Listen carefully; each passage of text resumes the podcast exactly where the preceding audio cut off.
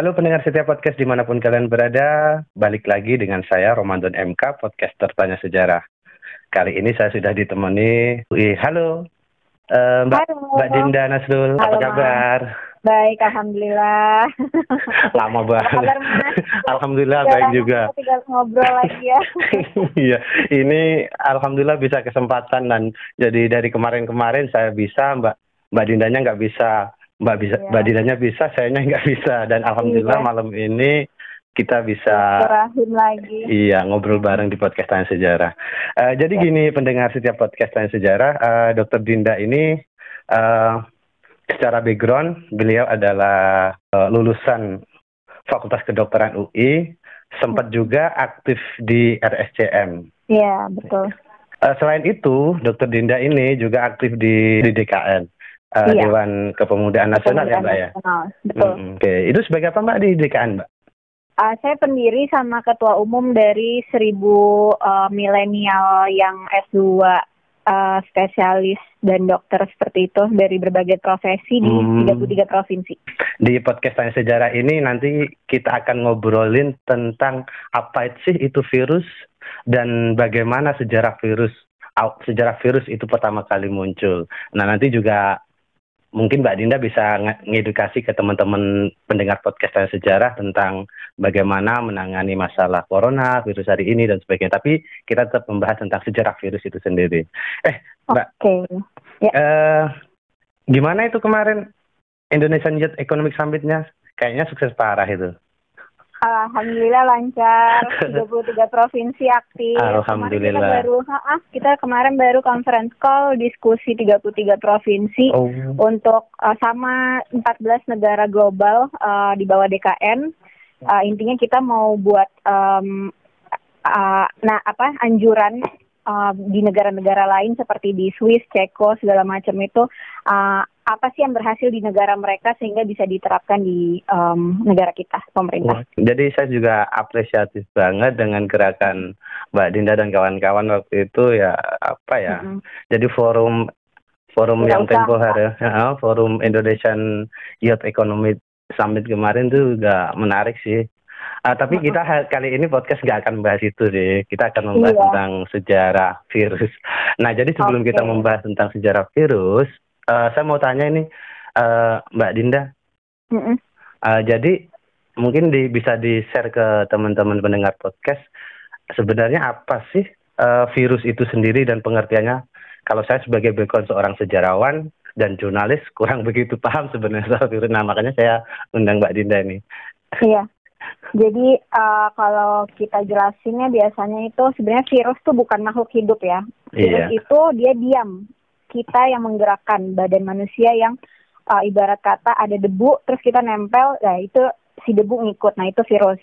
Dia bukan makhluk hidup. Nah dianggapnya sebagai agen mikroskopik uh, berukuran nanometer itu kecil sekali Oh, dan kecil dia banget.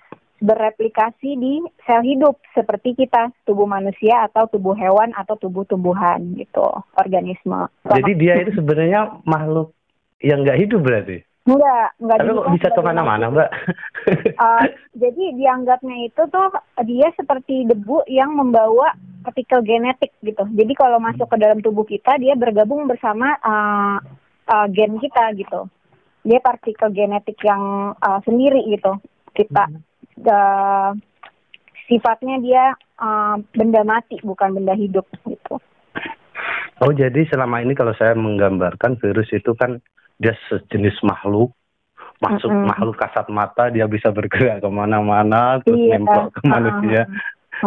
Jadi enggak ya, Mbak?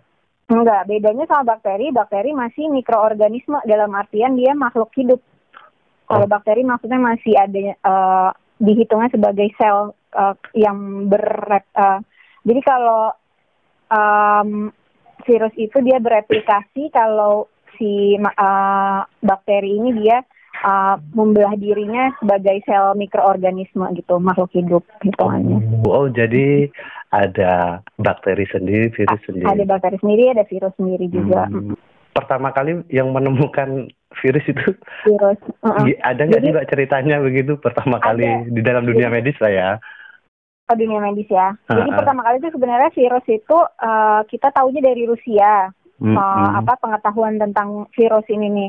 Hmm. Ada namanya Bapak Virus uh, Sedunia, uh, dia dari Rusia. Dia tuh sebenarnya kita nggak ngelihat dari uh, tubuh manusia pertama kali, kita lihatnya dari tumbuhan. Dia botanis, hmm. botanis atau uh, apa uh, bio, bio uh, peneliti biologi yang um, mempelajari tumbuh-tumbuhan. Nah, namanya Dimitri Ivanovsky. Tapi kemudian uh, mulai kita mengenal virus itu uh, di tahun 1500 uh, 1000 Masehi sampai 1500 Masehi. Nah, itu tuh pertama kali kita mengetahuinya tuh ada uh, smallpox atau campak. Semua virus semua virus itu bukan bagian dari tubuh sehingga berbahaya karena hmm. memang memang bukan bagian dari tubuh. Beda sama bak, uh, sama uh, bakteri. bakteri ya. Uh. Ah, kalau bakteri ada flora normal. Flora normal ini adalah bakteri yang memang ada di mukosa, misalnya mulut, mm -hmm. hidung, um, anus, Mm-hmm. Terus uh, apa? Uh, ya mukosa-mukosa yang uh, lubang tubuh itu dia ada bakteri normalnya. Gitu. Lahirnya virus itu seperti apa, Mbak? Um, sebenarnya virus itu memang uh, awalnya ini mutasi ya dalam artian uh, mungkin memang uh, dia dia tuh di uh, dibentuk dirancang kemudian mutasi sehingga bisa masuk ke dalam tubuh. Nah pertama kali banget nih kita nggak ada yang tahu sebenarnya ini tuh diciptakan atau enggak gitu itu nggak ada yang tahu hmm. sebenarnya mas gitu. Cuman uh, makin ke sini banyak studi yang mempelajari bahwa memang ada beberapa virus yang uh, diciptakan emang untuk untuk uh, biological warfare istilahnya dalam bahasa okay. Inggris dalam bahasa Indonesia artinya peperangan biologis gitu yang tidak di apa tidak dinyatakan secara lugas tapi dalam penelitian disebutkan gitu. Hmm, jadi uh, dalam perkembangan modernnya seperti itu ya bisa mm-hmm. menjadi perang apa namanya perang virus uh, bioterorisme iya. berarti jatuhnya. Iya bioterorisme hmm, itu termasuk bioterorisme. Hmm. Tapi uh, untuk membahas bioterorisme tidak bisa bisa, hanya jatuhnya spekulasi ya karena mm, ya memang iya tidak akan ada yang mengakui. Iya. Iya kan? Tapi uh, virus yang paling jahat itu seperti apa, Pak? Uh, kalau di masa di bumi ini tuh kita dulu sudah pernah ada namanya Black Death.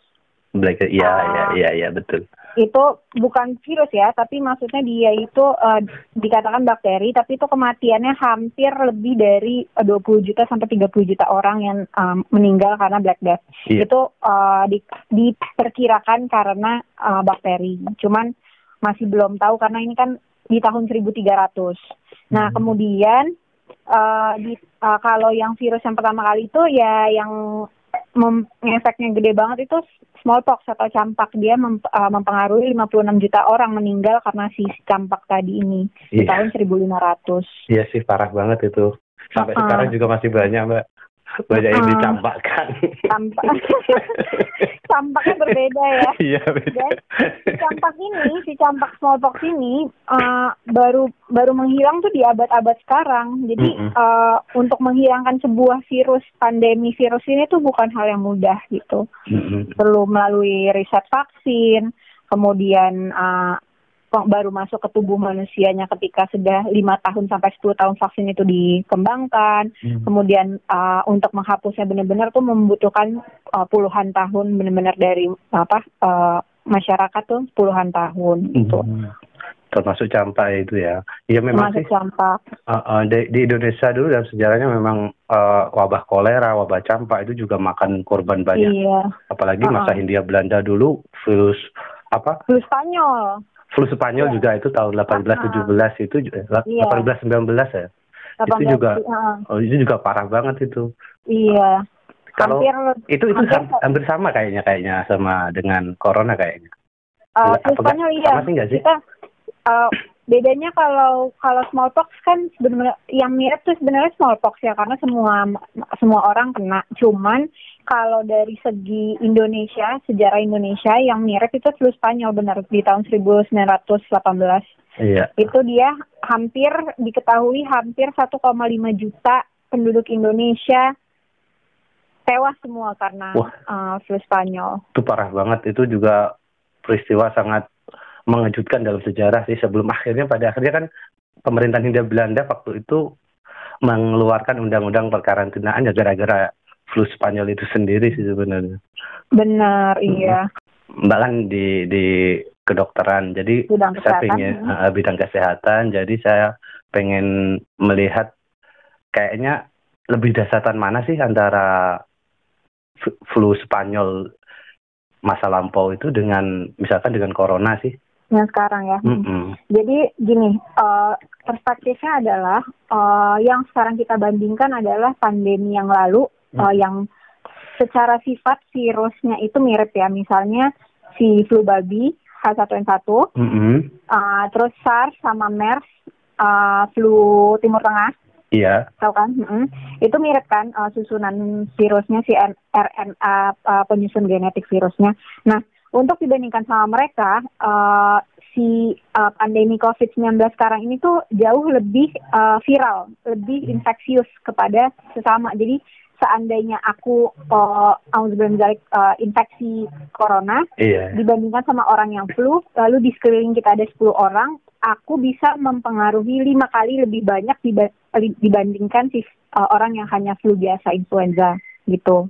Hmm. Gitu. Jadi kan saking saking uh, infeksiusnya 4 sampai 5 kali lipat uh, kecepatan si virus ini untuk mempengaruhi infeksi seluruh masyarakat itu lebih cepat kan lima kali lipat. Berarti uh, dia akan tumbuh uh, sebagai angka uh, pandemi ini, angka pesakit ini lebih cepat sehingga nanti kalau dibandingin sama flu Spanyol yang tahun 1018 itu 1918 itu bisa dibandingkan hampir mirip. Kenapa? Karena oke sekarang katakanlah kita uh, angkanya baru kemarin berapa tuh? Seribuan kan? Iya, seribu enam ratusan kayaknya udah lebih dah. 1600 ya. Iya, terakhir saya lihatnya Hmm. gitu segitu. Nah, 1600.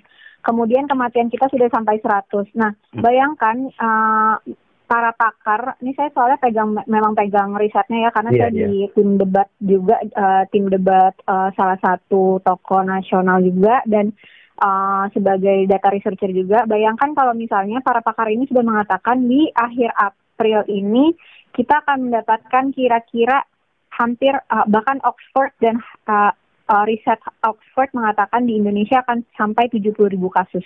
Uh. Berarti kan cepat sekali ya tumbuh Cepet banget, angkanya. cepet banget. Cepet banget. mm-mm. Uh, nggak usah ya bahkan kematian kita aja tuh sampai 9%. Berarti kita termasuk lima besar dengan kematian yang paling parah di dunia. Betul, ya kan? betul. Iya, Nah, betul. Eh, peneliti di Cina, profesor di Cina mengatakan bahwa eh, ini semua ada datanya. Kalau mau kontak saya bisa nanti eh, di Instagram saya Iya. @dindanasrul atau eh, bisa saya kasih ke Mas Adon. Siap, siap. Intinya si eh, profesor Cina ini bilang pandemi ini akan bertahan dua tahun. Selain itu Menteri Keuangan kita eh, Bu Sri Mulyani juga mengatakan resesi ini kita akan menanggung eh, sampai 2022. Berarti dia sudah ada perhitungan bahwa pandemi ini akan berlangsung lebih lama dibanding harapan kita, ya kan? Iya. Nah, jadi bukan tidak mungkin kita akan melalui masa flu Spanyol itu lagi bahwa bisa sampai jutaan yang tewas di Indonesia. Mm-mm. Gitu. Apalagi dengan kenyataan, ya nggak usah jauh-jauh mikirin data ya. Kita ya Iya. kenyataan aja. Ada nggak kita intervensi dari uh, pemerintah yang gerak cepat dari awal? Dari Hmm. bulan Januari, terus Enggak sih lebih kemudian jatuhnya ya memang awalnya sih kita santai-santai bahkan jadi guyon-guyonan juga bahkan iya gitu. awalnya gitu. Uh, sampai tidak bisa dikontrol. Misalnya Iya. ya di DKI aja mas, di. DKI itu kita rumah sakit itu hanya bisa menampung batasannya. uh, tahu kan istilah uh, ratakan kurva tuh yang Iya. sekarang lagi dikampanyekan ratakan kurva. Nah kurva ini adalah batas uh, kemampuan rumah sakit untuk uh, menangani pasien COVID gitu kan. Nah, ketika nanti akan ada uh, jumlah paling tinggi peaknya atau uh, puncak dari wabah ini akan muncul di bulan uh, di bulan Ramadan nanti tanggal 29 April itu akan menjadi puncak dan uh, ditakutkan uh, si rumah sakit rumah sakit ini tidak bisa menampung seluruh pesakit tadi gitu Hmm. sehingga uh, kurvanya melonjak lalu nanti semuanya banyak yang meninggal gitu. Hmm. Nah, di mana sih titik batasnya si rumah sakit di Jakarta bisa nampung berapa pasien? Batasnya cuma tujuh ribu.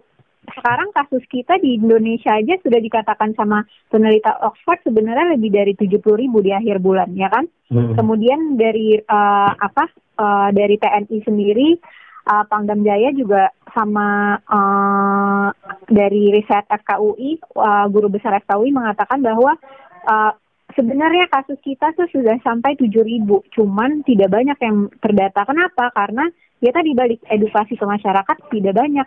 Mereka kira batuk ya udah batuk aja batuk flu biasa. Kerokin kasih teh Iya, uh, kelar deh. kelar gitu. Padahal virusnya kena ke sebelahnya. Oke, mungkin ada yang bisa sembuh. Umur saya, umur Mas Adon sembuh. Iya. Tapi gimana yang umur 60? Betul, betul. Orang tua kita. Terus anak-anak yang imunitasnya kurang. Mm -hmm. Atau orang-orang yang sakitnya uh, seperti lupus, yang imunitasnya mm -hmm. tidak baik. Nah. Sekali kena flu, ambiar.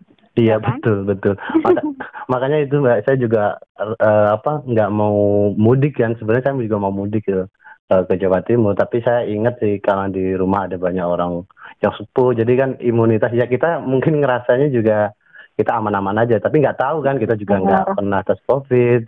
Nah, uh -uh. jadi itu makanya saya juga akhirnya kemarin ya udahlah nggak usah ikut uh, nggak nggak pulang. Jadi karena memang kalau bagi yang usia kita ini kan mungkin uh, daya imunnya imunnya kali ya mbak. Imunnya kan iya, kuat sehingga bisa menang uh, imunitasnya dikuat gitu. masih baik lah mm -mm. Mm tapi kan kalau terpapar yang mungkin memiliki imunitas yang kurang baik bisa jadi masalah besar malah ya.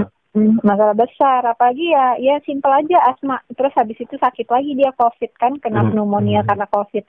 Gimana batuk terus sesak terus asma wah menjadi jadi dong pasti Mm-hmm. Jadi ini sekalian aja mbak, uh, saya mau tanya mm-hmm. juga uh, karena ini sudah terlanjur nyinggung corona kan, mm-hmm. uh, bisa nggak sih mbak dijelasin maksudnya awal awal mula sejarah virus corona itu sebenarnya seperti apa?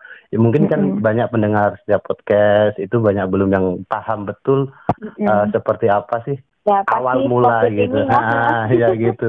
Nah, siapa sih dia ini? iya, kok tiba-tiba datang okay. aja gitu mbak kok nyakiti banyak orang gitu. Jadi tuh sebenarnya corona ini uh, diketahui ini kita uh, membicarakan both uh, baik um, faktanya dan uh, cerita aslinya dan cerita rumor ya maksudnya iya, iya, iya. rumor terdata ya rumor terdidik. Iya. Uh, jadi itu pertama kali memang pada bulan uh, akhir bulan Oktober itu ada di um, Hubei, Wuhan, okay. Cina mm -hmm. gitu memang ketika diteliti mereka dari pakar mereka sendiri uh, ibaratnya kayak satgas COVID-19-nya kita di sini ya mm-hmm. satgas Wuhan-nya sendiri di sana dokter profesor yang di sana itu mereka buat slide uh, apa presentasi PP PowerPoint yang dikirim ke ke internasional kita juga dapat itu mm-hmm. intinya mereka menemukan bahwa virus itu pertama ditemukan di kelelawar mm-hmm. gitu. Mm-hmm. dan katanya juga di bajing. Bajing tuh sejenis apa ya? Iya, hmm. ya musang. Apa sih namanya? Ya, Selain bajing sih? tuh apa ya? Uh, kuskus ya apa? Iya, bajing kuskus itu lah. Iya, nah, iya. Ya pokoknya bajing dan kelelawar. Tapi musang kali ya. Di kelelawar uh. gitu. Nah, awalnya dari situ sebenarnya. Masuklah ke tubuh manusia. Ternyata hmm. diteliti memang bisa ditransmisi antar bisa diinfeksikan uh, uh, ditularkan dari manusia ke manusia. Karena kan ada kan tadi yang saya bilang uh, ternyata ada virus yang uh, tidak bisa uh, kita tidak bisa jadi uh, host atau uh, pejamu dari si virus tadi gitu. Hmm. Ada yang buat hewan doang, ada yang buat tanaman doang. Tapi ternyata virus corona bisa masuk tubuh manusia dan hmm. bisa ditularkan lewat manusia, uh, manusia ke manusia lain. Hmm. Muncullah itu di saat pertama kali mereka dapat kasus masih puluhan, mereka langsung bertindak.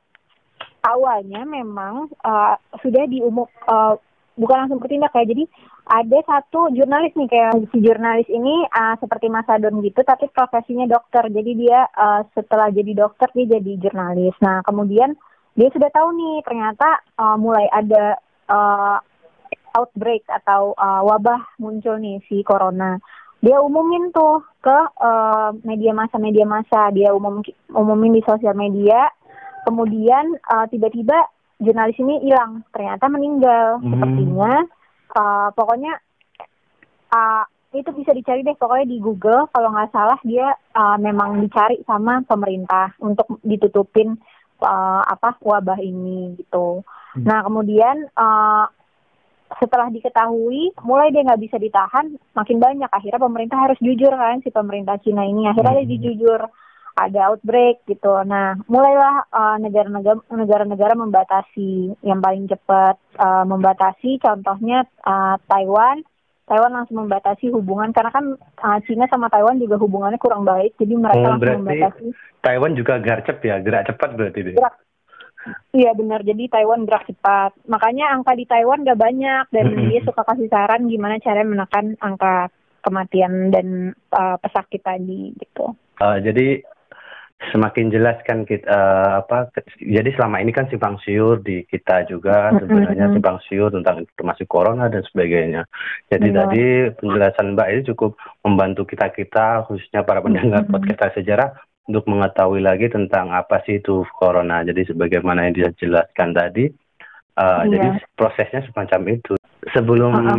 closing statement nih Mbak, uh -uh. Uh, minta saran-sarannya bagi para teman-teman podcast apa para pendengar podcast Tanya Sejarah untuk bagaimana sih cara mengantisipasi dari dampak corona ini mungkin bisa dikasih tips-tipsnya Mbak. Oke. Oke Mas Adon, jadi uh, teman-teman sahabat-sahabat tanya sejarah mm -hmm. uh, bersama Mas Adon. Yeah. Jadi uh, sebenarnya gini ya, uh, aku sekarang lagi bantu campaign uh, semua pakai masker oleh Dewan yeah. Daerah DKI Jakarta. Nah, yeah. jadi yang perlu diingat ada uh, sedikit aku poinin aja ya. Pertama, mm -hmm. um, kalau keluar rumah ini paling penting. Yeah. Kalau keluar rumah semua pakai masker. Iya. Ini udah jadi campaign yang baru saja hari ini Pak Anies uh, umumkan uh, sebagai Gubernur DKI Jakarta umumkan bahwa semua harus pakai masker dan pakai masker lah masker kain yang hmm. bahan kain dalam artian kain apa aja bisa kain uh, ka, pokoknya katun itu boleh hmm. masker kain katun dibuat jadi tiga lapis atau dua lapis itu boleh hmm. itu kekuatan kekuatan maskernya 50% untuk menghambat virus. Hmm. Nah, uh, satu pakai masker, kedua uh, selalu jaga uh, physical distancing.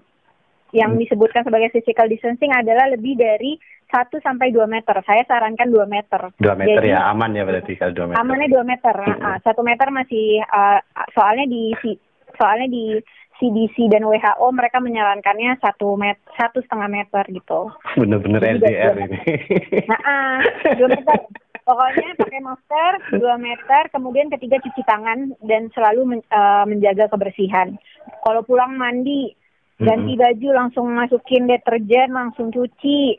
Mm-hmm. Jangan uh, kalau misalnya masih kerja sampai detik ini mm-hmm. uh, terpaksa jangan dekat-dekat sama keluarga yang uh, apa namanya uh, uh, mudah terpajan dalam artian iya. anak, terus orang tua, orang tua. Eh, uh, jauh-jauh aja dulu pokoknya iya. sebulan ini kita jauh-jauh aja dulu. Betul, Kalau betul.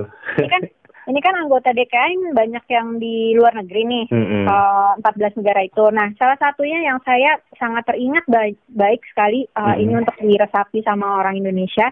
Mm -hmm. uh, ini dari Mesir, saran dari Mesir. Mereka di negara Mesir itu memang pemerintahnya uh, bukannya lebih bagus daripada pemerintah kita ya, tapi uh, pemerintah Mesir itu tegas. Jadi tegas. Uh, literasi mm, literasinya mereka itu tidak lebih bagus daripada orang Indonesia. 30% hmm. orang Mesir itu masih buta huruf.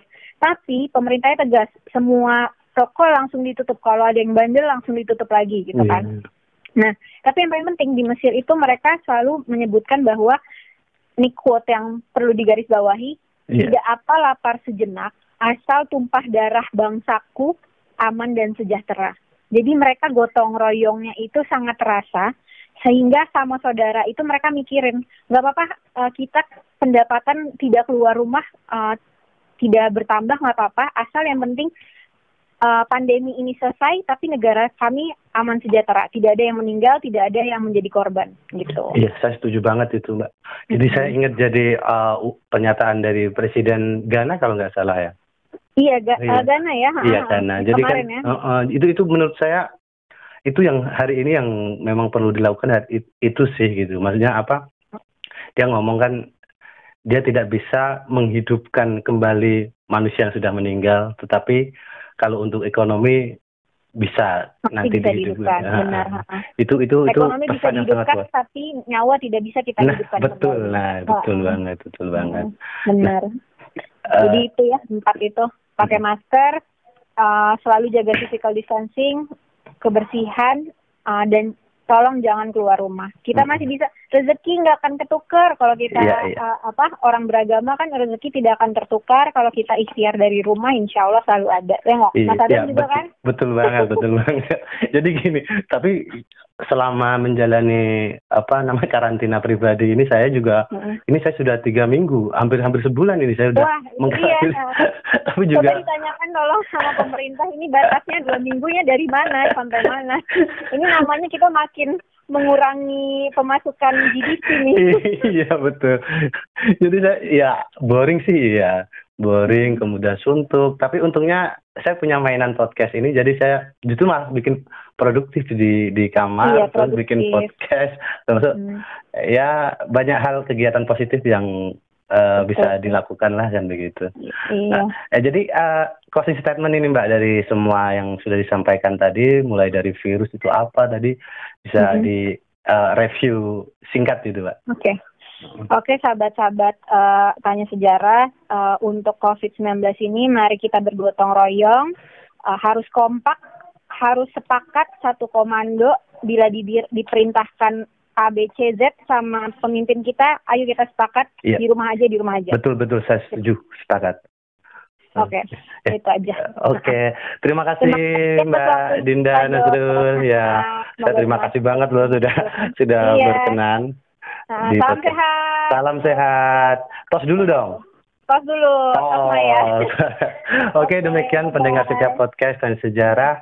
Sampai semoga apa yang dipaparkan oleh eh, Mbak Dinda Nasrul tadi bisa menambah wawasan kita khususnya tentang informasi se- sejarahan, terutama juga informasi tentang kesehatan. Jadi penting banget tadi apa yang sudah disampaikan Mbak Dinda Nasrul itu sangat sangat penting dan bermanfaat banget untuk kita terapkan hari ini. Oke, sampai ketemu di podcast Tanya Sejarah berikutnya dengan tema yang berbeda. See you. I'll see you.